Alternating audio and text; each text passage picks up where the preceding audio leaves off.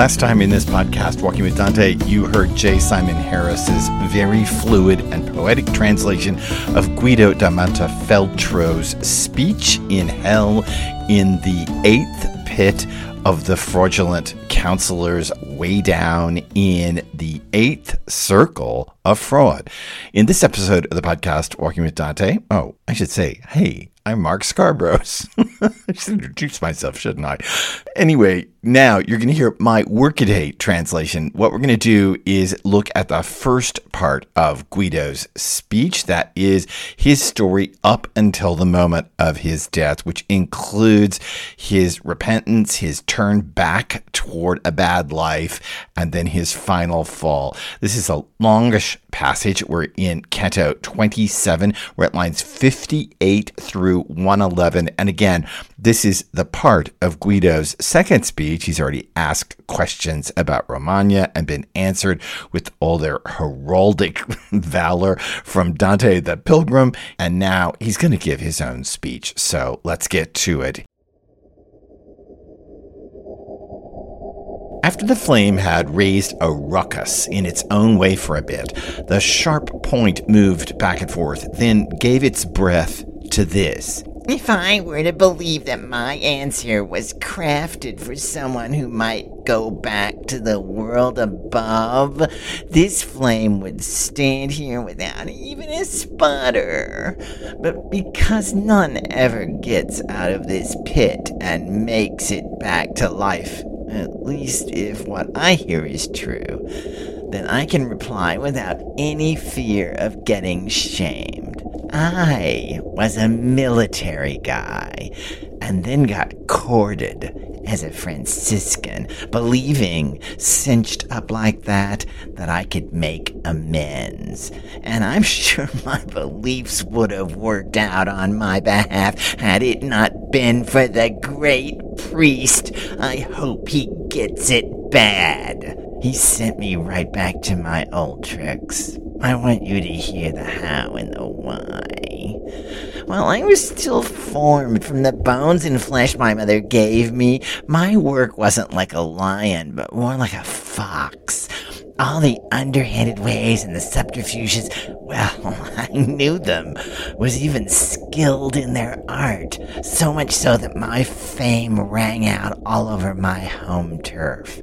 When I saw that I had come to that part of my life when a guy should pull in the ropes of his sails and wind up his rigging, what had pleased me in the past began to bug me.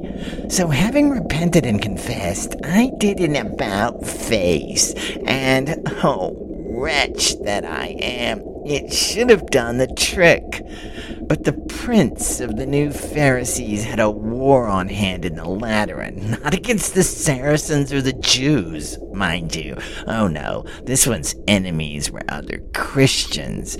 Not even some guy who'd gone off to vanquish Acre, nor one who wanted to traffic in the Sultan's holdings. He didn't even hold his office sacred, or other church orders, or even my own holy cord, the sort that used to make the ones who wore it emaciated. But as Constantine once sought out Sylvester up on Monte Soratte to cure him of leprosy, so this one called me in as his physician to heal his feverish pride. He asked my counsel, and I kept quiet because his speech sounded like rank drunkenness. Then he went on. Don't let your heart be troubled. I grant you absolution before anything happens. Now you can let me know how to raise Palestrina to the ground. As you know, I can lock and unlock heaven itself because of this pair of keys that my predecessor didn't value properly.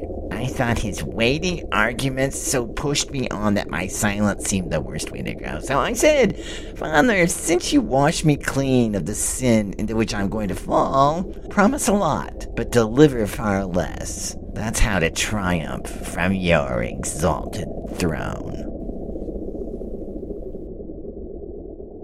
I'm going to take this tale in pieces. This is, again, my rather workaday translation into English of the Florentine, in which I have tried to keep some of the sense of the Florentine intact into modern English without worrying about the poetry that goes on here. In fact, I've been so free as to translate certain place names into their modern place names. We'll talk about that when we get to them. If you want to find this translation, it lives on my website, markscarborough.com. But otherwise, we should just carry on and look at Guido in the pieces of his own life story.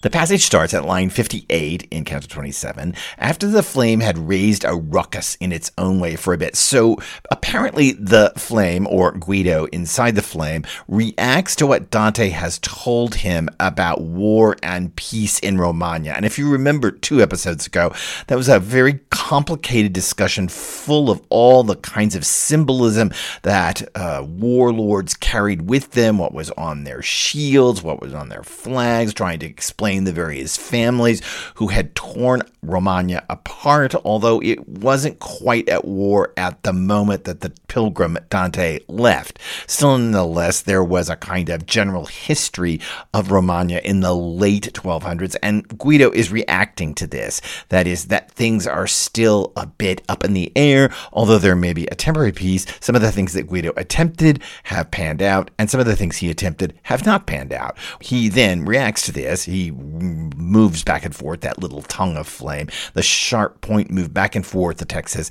And the phrases actually gave its breath or gave its air to this. The idea is that that tongue is speaking inside the flame, the tongue from the soul of Guido, and it's causing air, I guess, to be expelled. And so that air rises up to the tip of the flame and sputters out as language. Remember, we talked about this earlier in this canto as the way these tongues of fire speak. And then Guido gives perhaps some of the most famous lines in all of Inferno.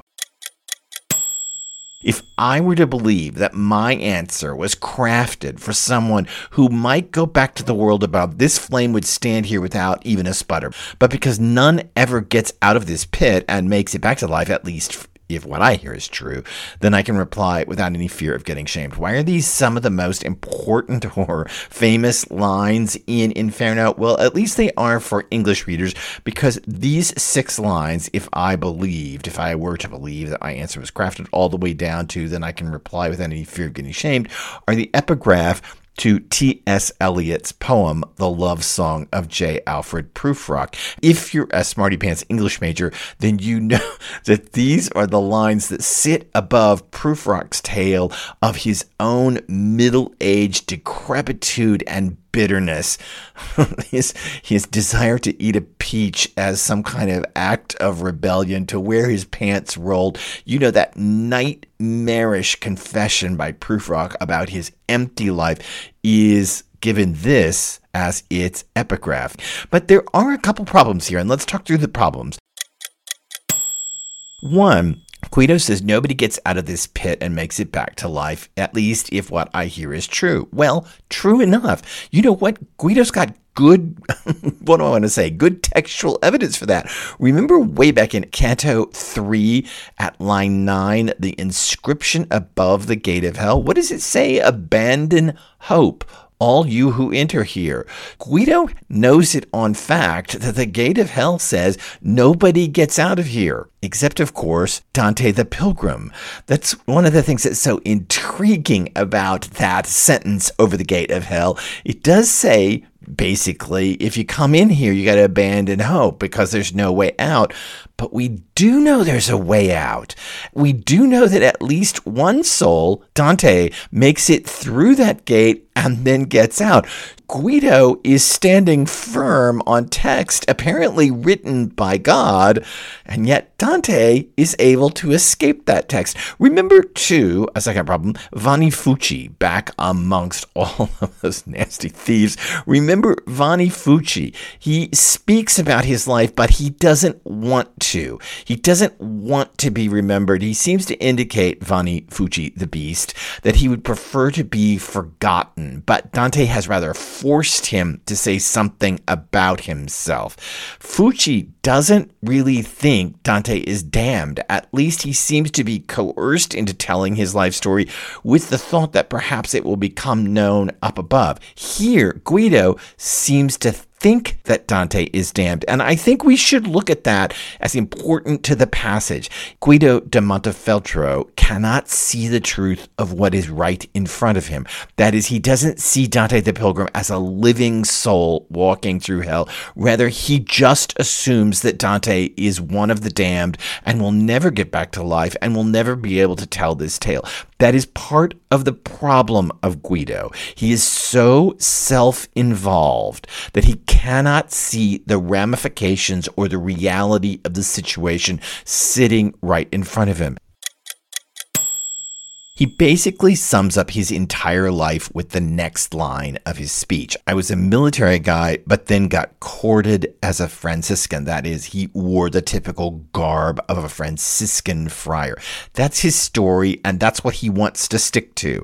I was a bad guy, but then I became a good guy. Here he is sitting down in hell, and we know that that attempt to sum up his life, oh, I was a bad guy. You know, I did some bad things. All that Romagna chaos up there. I was a military military guy, but you know, hey, at the end, I repented and became a Franciscan friar, believing, he says, cinched up like that, corded around like that, wrapped up like that, with that belt on, believing, cinched up like that, that I could make amends. Oh, he's oily really transactional. And I think that this is one of the things that we should see in this passage, but we should see it for all of fraud. One of the truths of the sins of fraud is that so many of them are transactional in one way or another, whether it be the buying of church offices, the buying of political offices, whether it being selling of women at, from pimps, whether it be using flattery to get what you want. This transactionality is shown here in its most disturbing form, taking something that should be holy and using it essentially to get out of your sins, believing cinched up like that, that I could make amends. He doesn't seem to really repent.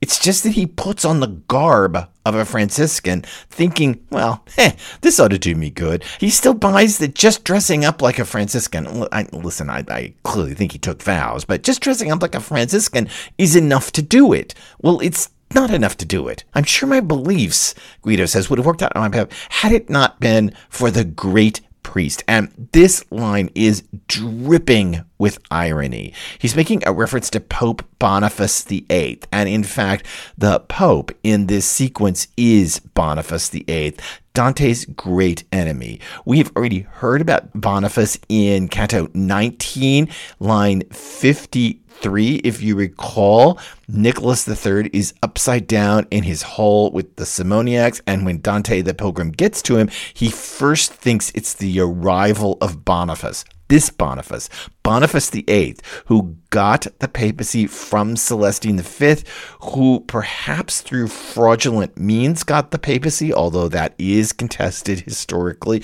Nonetheless, Dante sees Boniface VIII as the, uh, what do I want to say, sine qua non, the absolute epitome of church corruption.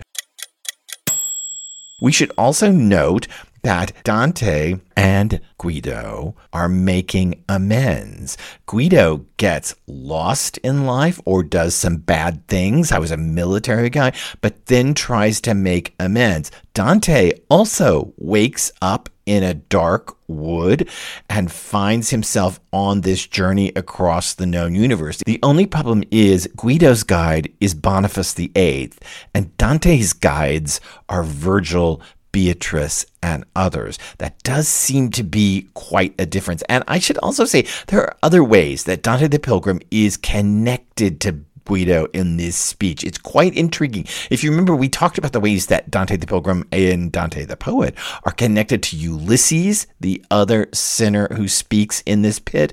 There are distinct ways that Dante is connected to Guido too. And one of them is the attempt to repent for something. Here, Guido is covering up what it was that he did bad. as a military guy, although we can assume it wasn't good.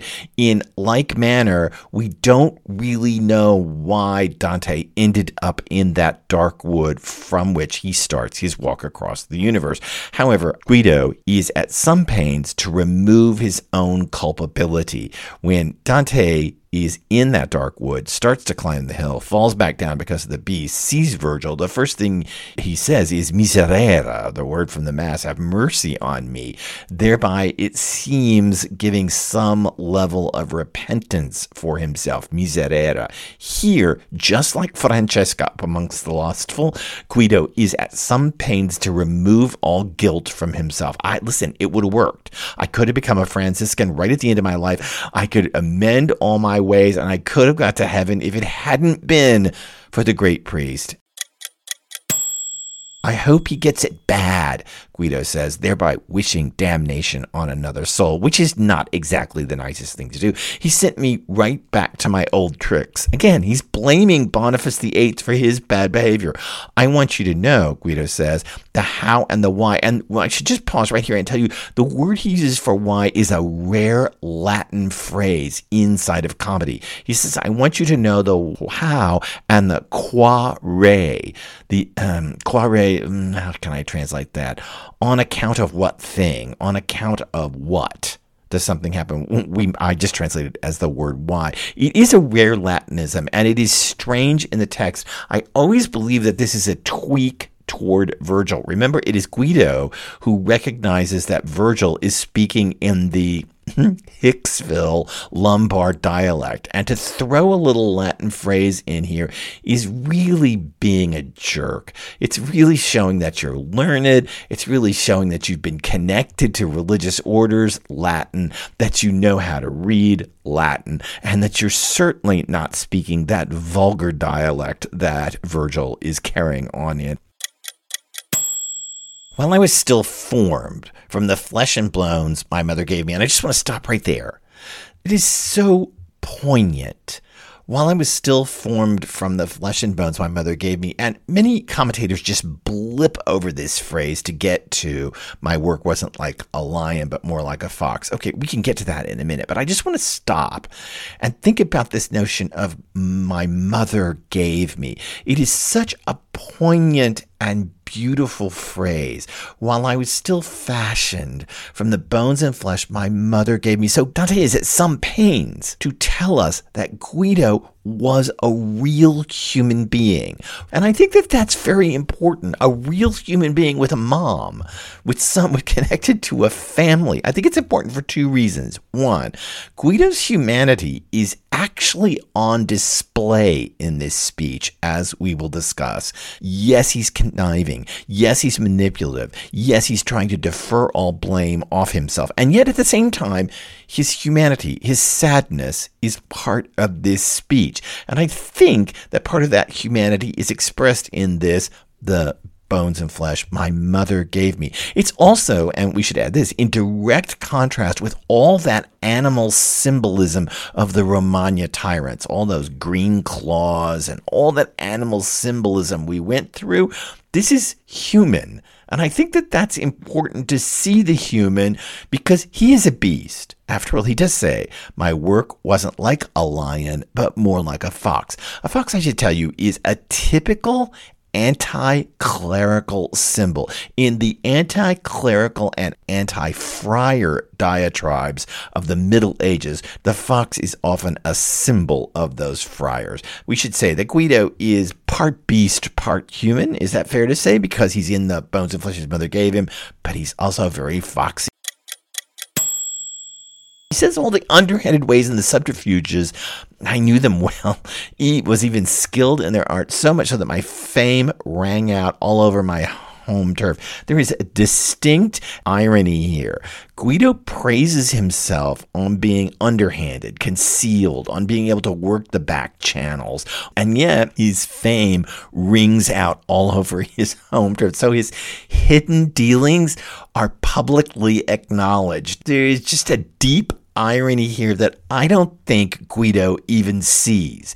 He is so proud of himself that he was so good at being underhanded and so good at the art of concealed trickery, that he doesn't realize that being proud of that is itself part of the irony that's going on here. You'll notice that Guido is never named in this passage, and yet all commentators recognize who this is Guido da Montefeltro, or if we wanted to be really accurate, Guido the First da Montefeltro. In fact, Dante has already brought up Guido in another context, and it's important to notice this here. In the Convivio, the Banquet, an early unfinished work on the pleasures and attractions of philosophy and a philosophical notion of love. In the middle of discussing one of his own poems, Dante brings up this very Guido in Book 4 chapter 28 at line 8. I'm reading you from the translation of Andrew Frisardi, and I just want to read you this sentence. Oh, you wretched, ignoble people who hasten to this port with sails raised high, so that there, where you should be at peace, you capsize with the rush of the wind and lose your very selves in the place you have voyaged so long to reach. Doesn't that sound a little bit like Ulysses to you? Certainly, the knight Lancelot did not wish to enter port with his sails raised high, nor our most noble fellow Italian Guido da Montefeltro. Rightly did these noble men lower the sails of worldly activity, giving themselves at an advanced age to the rule of a religious order, letting go of every temporal delight and activity.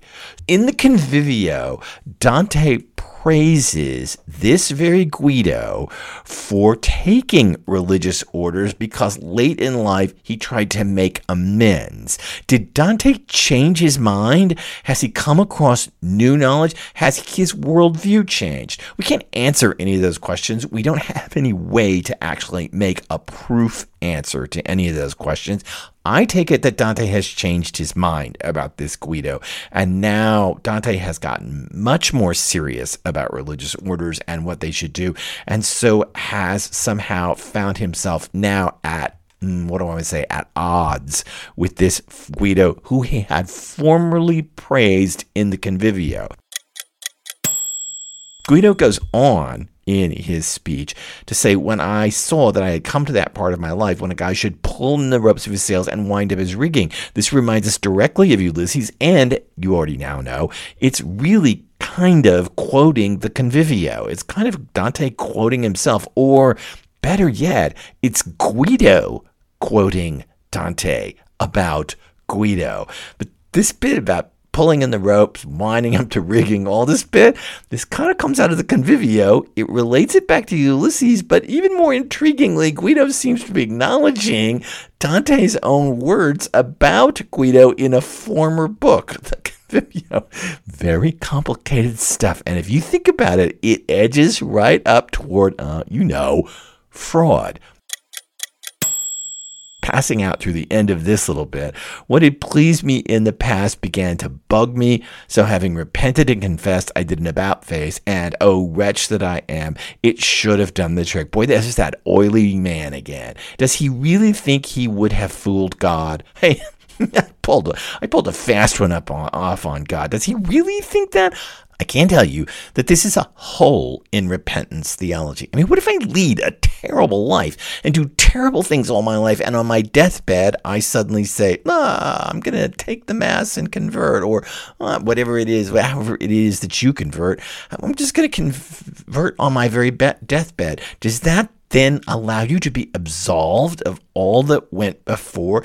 It is a trick in repentance theology, a hole in repentance theology that will try to get solved by the notion of purgatory. But we are a long way from that. Let's continue on with Guido's speech. Guido says, but the prince of the new Pharisees, referring to again Boniface VIII, the Pharisees, those legalistic rabbis who opposed Jesus in the New Testament, who wanted to hold to the letter of the law. But the prince of the new Pharisees, it's unclear exactly how Boniface is a Pharisee, how he's legalistic or holding to some awkward, literal version of a tradition. It's most likely just an insult from the New Testament Pharisees. The prince of the new, and it, it kind of takes on the meaning of hypocrites. The prince of the new Pharisees had a war on hand in the Lateran, not against the Saracens or the Jews, mind you. Oh no, this one's enemies were the Christians, not even some guy who'd gone off to vanquish Acre, nor one who'd wanted to traffic in the Sultan's holdings. He didn't even hold his office sacred or other church orders or even my own holy cord, the sort that used to make the ones who wore it emaciated. Let's talk through this a minute. So, what he's saying is that Boniface has a war going on, but his war is not over in the Levant. It's not part of the Crusades. Rather, it's right in the Lateran. The Lateran Palace is where the Pope lived in Rome. It's almost as if Guido here says he had a war on hand in the Vatican. You should also know that the Church of St. John in the Lateran was the Pope's bishopric. The Pope was the Bishop of Rome, and his bishopric was in the Church of St. John in the Lateran. So what he's saying is he's got a war going on basically in the Vatican. And he's not warring like the Crusaders should be doing against the Saracens, that is, the Muslims, or the Jews. This is a rare moment of anti Semitism in comedy. It's rare because we rarely see Jews in comedy until we get to Paradiso, where we will see lots of Jews. That's long ahead of us. Here we have only seen one other Jew, Caiaphas, stretched out on the ground where the hypocrites walk over him. This little bit of anti Semitism, that is, warring against the Jews, is problematic. Is it Guido's anti Semitism? Is this Guido's thought or is this Dante's thought? Not clear. Dante is certainly in favor, as we will come to see, of the crusading ethic. And given Dante's mm, approval of the Crusades, there could be an anti Semitism here escaping from Dante, or you could say, no, this is a characterization of Guido. In any event, the Pope's enemies are other Christians. And what is he talking about here? He's talking about the Colonna family. The Colonna family opposed Boniface's ascent to the papacy. They believed that Celestine V had resigned under fraudulent means or that his resignation was invalid. And they did not believe that Boniface VIII was the legitimate heir to the papal throne. They were represented by two brothers, Stefano and Jacopo Colonna, who were both cardinals and opposed Boniface's election. Stefano, in fact, stole from the papal treasury, maybe goods, maybe money. He stole from the papal treasury and escaped down to their castle in Palestrina. And there, the Pope waged war against them. We'll talk about that in a minute. He's making war against Christians, not even some guy who'd gone off to vanquish Acre, that is Acre, which is now in North Israel. It was taken by Baldwin I in an early crusade in 1104. It was lost in 1187 to Islamic fighters. It was retaken in 1191 by Richard the Lionhearted and Philippe Augustus of France, and it was held for a hundred years until 1291, just before comedy is set in the year 1300. It was lost in 1291 to Islamic troops, and its loss was the final collapse of the Latin kingdom of Jerusalem. This is all very recent news, and basically what Guido and perhaps Dante behind him is saying is Boniface isn't even worried about the collapse of the Crusader holdings. They're not out over over there fighting for any territory or even trying to traffic in the Sultan's goods. In fact, he didn't even hold, as the passage says, his own office or other church orders or even my holy cord sacred, the sort that used to make the ones who wore it emaciated. Don't forget that Dante wears a cord. We found this out in Canto 16, lines 106 through 108, when Dante takes the cord off that's around his waist and Virgil throws it over the edge to call the beast of fraud up so that they can ride down on its back. Dante also wears a cord, another way he and Guido are connected. And I should just add one final point before we go into the speech. It's not clear in the speech that that line, the sort that used to make the ones who wore it emaciated or make them thin, it's not clear whether that's a positive or a negative in the speech. Is it that the in the old days Franciscan friars would put on the garments of a Franciscan friar and therefore uh, deny the pleasures of the flesh and so get very thin from kind of uh, not eating, fasting, etc., denying the flesh, or is it that they are emaciated like that she wolf early on in the slope of hell and that they're always hungry and ready to bilk other people out of their money? But as Constantine once sought out Sylvester up on Monte Soratte to cure him of leprosy, so this one called me in as his physician to heal his feverish pride. He asked my counsel, and I kept quiet because his speech sounded like rank drunkenness. Okay, let's unpack this for a minute. First of all, Guido does not say Monte Soratte, that is the current name of the place. Guido in Dante in the Florentine says Soracte. It is a ridge in the Tiber River Valley outside of Rome.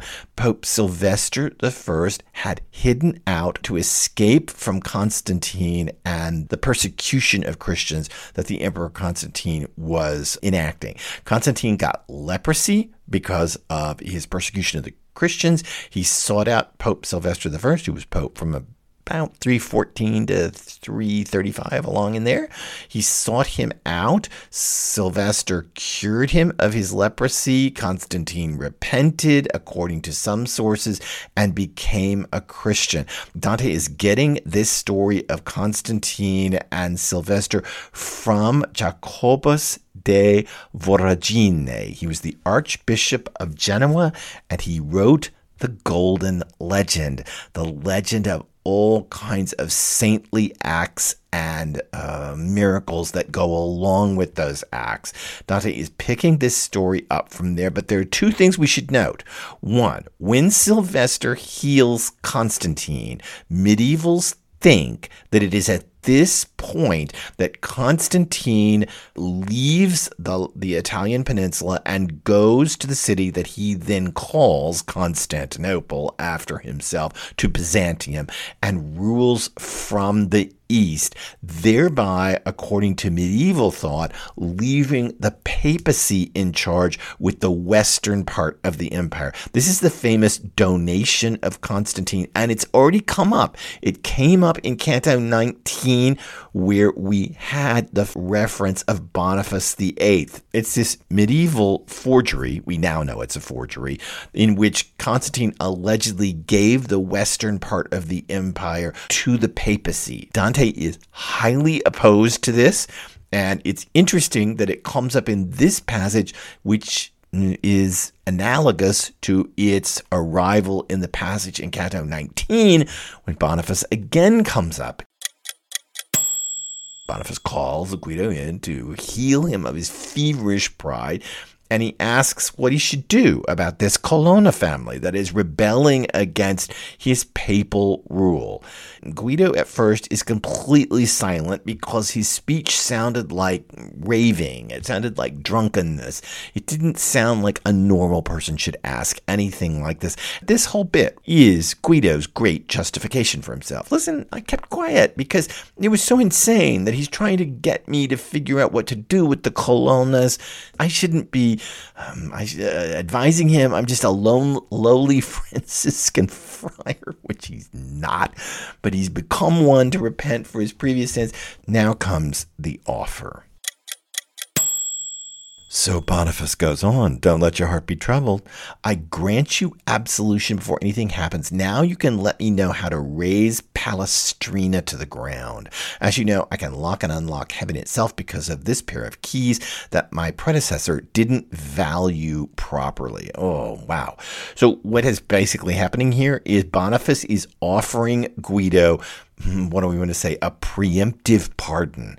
It's like it's like when Gerald Ford pardoned Richard Nixon in US presidential history and Nixon was never convicted of any crimes. How do you pardon someone who is innocent until proven guilty someone who has never been proved guilty well the same thing here this is a preemptive pardon you haven't been tried for anything you haven't done anything yet. You're about to do something, but don't worry. I grant you absolution in advance for anything that you might do. You know that there, that there is no way that this can work, but nonetheless, it's what Boniface claims. Now you can let me know how to raze Palestrina, and I should tell you that in the text, the city is called Penestrino. Boniface says, I can lock and unlock heaven itself because of the pair of keys. That's those keys of the papacy, the keys of the two keys that Jesus offers to Peter that become the symbol of the papacy. According to Aquinas, those keys represent discretion and penance. The papal father is the ultimate father confessor, and he then, with his two keys, has the ability to discern what your true sin is, discretion, and then offer you penance or get you out of any kind of penance. And then in the final moment, he says that my predecessor, that's Celestine V, didn't value properly. This is nasty, transactional, fraudulent behavior. I got the keys that Jesus gave to Peter.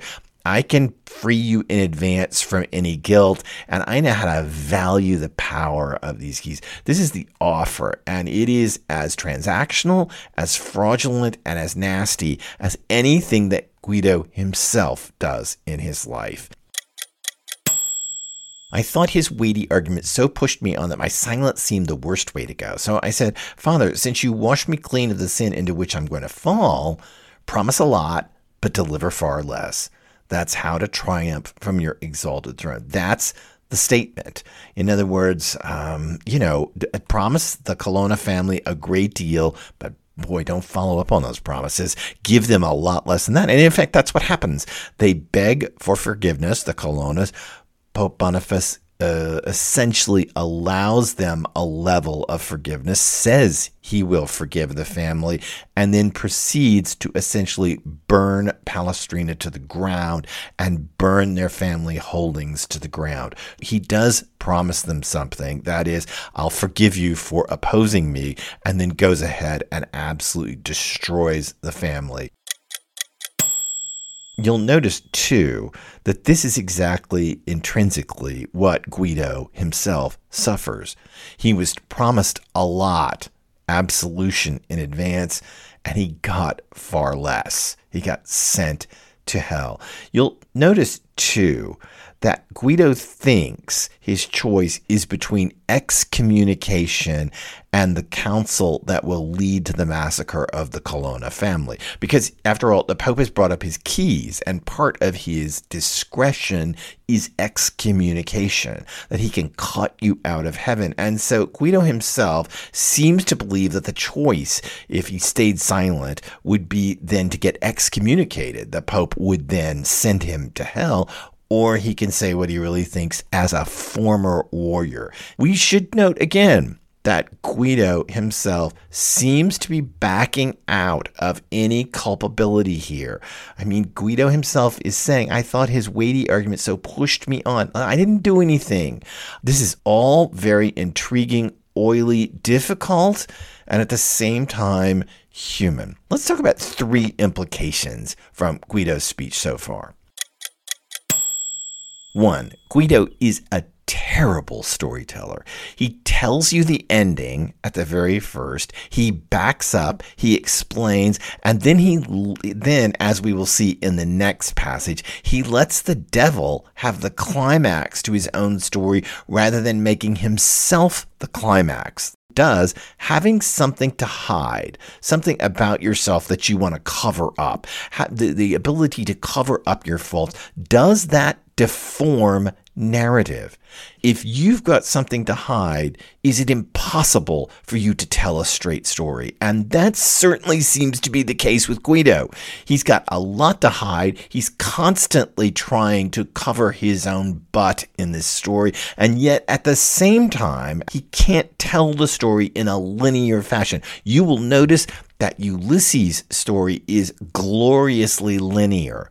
This story is backwards and forwards. He tells you the end it should have worked, it didn't work. I want to tell you why blah, blah, blah, backing up, going forward. And in the next passage, we'll see not even giving himself the prime place inside the story itself. It's very hard for me not to connect this all with that bit about the Sicilian bull and being burned alive as the craftsman of the Sicilian bull. We talked about this in a previous episode, the metaphor that begins this entire canto. There is a way in which Guido is a terrible storyteller caught in his own own story that he can't extricate himself from in perhaps the same way that Dante is not a terrible storyteller, but caught in this tale. And now that you've started on this journey across the known universe, there is literally no way out of it. Yet Dante is able to tell the story of his journey across the universe without really ever filling us in on what is the besetting sin that gets him to that dark wood. Dante can tell a straight story without necessarily revealing everything, whereas in Guido's case, it causes the story to falter. And surely, I don't have to point out that for all of us, when we don't tell the full truth, our story falters. Okay, a second implication. This entire narrative is built on the Confessio topos. Medieval writing works by topoi, that is the Greek word for place, a topos. A topos is a form of narrative, and you write by assembling topoi, that's the plural, topoi together. This is the Confessio topos, or the I confess topos. It arises from St. Augustine and his confessions. It is, if you know Chaucer, it is the introduction to the pardoner's tale, in which the pardoner confesses that he's a fraud, but he doesn't seem to care. It has certain characteristics, and let me tell you some of these characteristics of the Confessio topos, a very common medieval topos, a way to write a story. One, it always has a rationale for bad behavior in further bad behavior. I confess my guilt to you that I did something wrong, or I give you the reason why I did it wrong, and I'm trying to tell you this so you'll sympathize with me, but all I'm re- doing is revealing more of my bad behavior. For example, in the pardoner's introduction to his tale in Chaucer's Canterbury Tales, the partner then mm, tells the, you know that he's a fraud, and he says He's so greedy that he makes people pay to kiss his relics, which are really just pig's bones. That whole bit that the pardoner engages in is rationalizing his bad behavior greed by exposing other even worse behavior that is having people basically kiss pig's bones thinking that they're saints bones a confessio topos also always involves a realization sequence, and we will get that realization sequence in the next episode of this podcast. And by the late Middle Ages, mostly the confessio topos in medieval lit is an ironic rewriting of St. Augustine. It, it leads to a realization, a confession that makes no difference. It does in the Pardoner's Tale, and it does here too. Guido's big confession of his guilt makes no difference. And the last point, and this is a point that has been debated for a million years and will continue to be debated, well, 700 years, and will continue to be debated for a long time. Did Dante invent this story? It's hard to know. There is an account that is remarkably similar to Dante's account. It is by the writer Ricobaldo da Ferrara, Ricobaldo of Ferrara, and it's in his chronicle. And let me just read you the passage, an English translation of the passage. Um, it's written in Latin. At the time, there was a Franciscan named Guido, a former count of Montefeltro, who was a general in, of the Ghibellines. Pope Boniface called him in and urged him to become leader in the war against the rebellious cardinals. That's that Colonna family.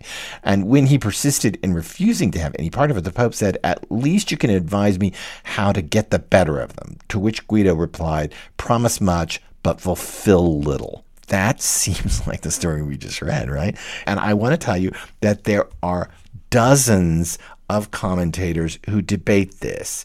Was this Ricobaldo story known to Dante, or, and this is more intriguing, is Dante's made up story becoming part of history?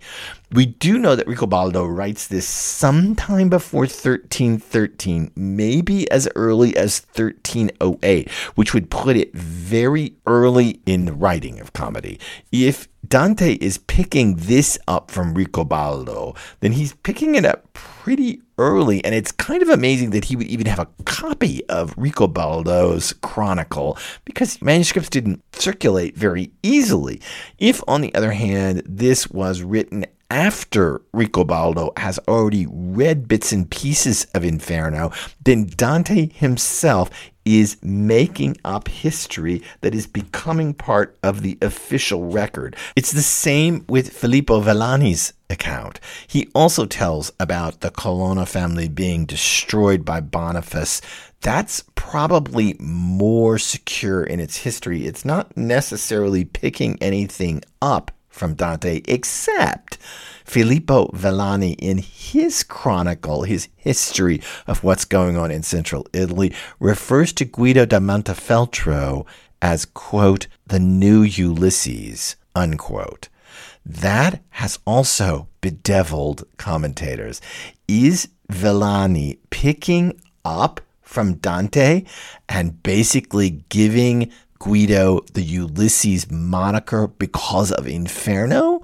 This does tell us something about comedy, and that is that comedy is so influential that it could be that it itself is rewriting the history of the central Italian peninsula and leaving stories that get picked up as historical fact.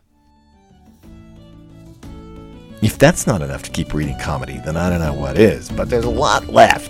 We've got to get to the end of Guido's speech. He's still got to tell the story with the devil as the climax. That's all up in the next episode of Walking with Dante. Rate this podcast, subscribe to it. I would really appreciate a rating. It would really help. This has been a long episode. It was difficult to get through Guido's speech. I'm not going to read the whole thing. Instead, I'm going to save it for the next episode and read the entire translation, my entire translation of Guido's speech at the end of the next episode. So, again, subscribe, rate, do that stuff for me, please. I super appreciate it. Thanks for being on the journey with me. Connect with me on Twitter under my own name, Mark Scarborough. Go to my website, markscarborough.com, and drop a comment about this episode there. Otherwise, I will see you back for the next bit of Guido's speech.